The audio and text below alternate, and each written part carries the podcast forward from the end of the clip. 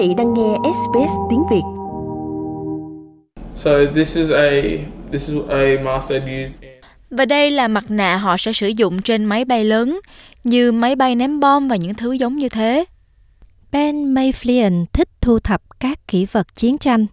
Người thanh niên 18 tuổi này có một lịch sử gia đình đáng tự hào về việc đã phục vụ trong thời Thế chiến thứ nhất. Khi nhìn vào bộ sưu tập của mình, Ben Mayflian lấy lại được sự bình tĩnh sau một ngày đầy thử thách ở trường học. Ben nói rằng anh thường xuyên là mục tiêu của nạn bắt nạt. And did it happen often, the bullying? yes daily basis. Phóng viên hỏi, chuyện bắt nạt xảy ra thường xuyên phải không?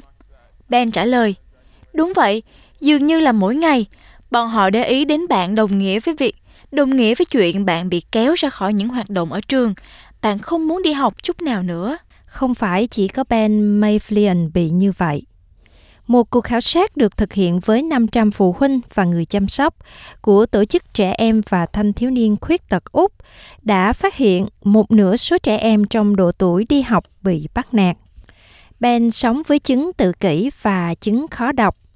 Mẹ của anh, bà Julie Mayflian nói rằng Ben đã trải qua thời gian khó khăn như vậy và Ben phải thay đổi trường học. It's, it's particularly hard. I mean, typically, Mọi chuyện rất khó khăn.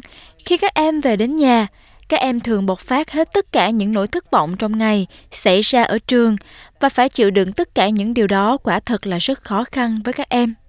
Sau đó chúng tôi phải trấn an con trai mình để con trải qua ngày còn lại trong ngày thật dễ chịu với gia đình. Trong lúc chúng tôi còn có những trách nhiệm khác cần phải làm trong gia đình và chăm sóc những đứa con khác. Cuộc khảo sát cũng cho thấy một trong 10 học sinh khuyết tật đã bị từ chối đăng ký tại một trường học ở Úc, trong khi gần một nửa đã bị loại khỏi một sự kiện hoặc hoạt động của trường.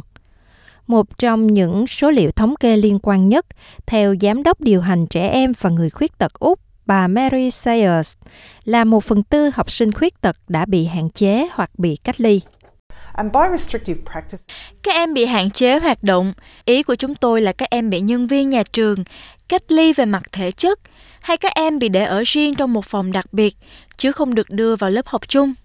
Bản phúc trình đã được công bố ngay trước khi Ủy ban Hoàng gia về vấn đề khuyết tật sẽ hội họp ở Charlesville vào tuần tới, kể từ ngày 4 tháng 11.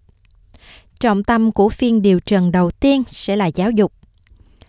Ben chỉ còn một năm học nữa để đi học, nên mọi thay đổi được yêu cầu bởi cuộc điều tra có lẽ sẽ đến quá muộn để cải thiện những trải nghiệm của em ấy. Thế nhưng, để cứu vớt những đứa trẻ khác phải trải qua nỗi đau tương tự, Phúc Trình cho biết cần phải thay đổi hệ thống giáo dục trước khi kỳ họp của Ủy ban Hoàng gia kết thúc. Phúc Trình khuyến nghị giảm dần các trường chuyên biệt và các lớp tách biệt, đồng thời cung cấp thêm đào tạo cho các giáo viên. Bà Julie Mayflian, mẹ của Ben Mayflian, đồng ý với các khuyến nghị của bản phúc trình này. I think they, they children with you know any kind of disability. Tôi nghĩ rằng trẻ em ở bất kỳ loại khuyết tật nào cũng cần phải ở với cộng đồng.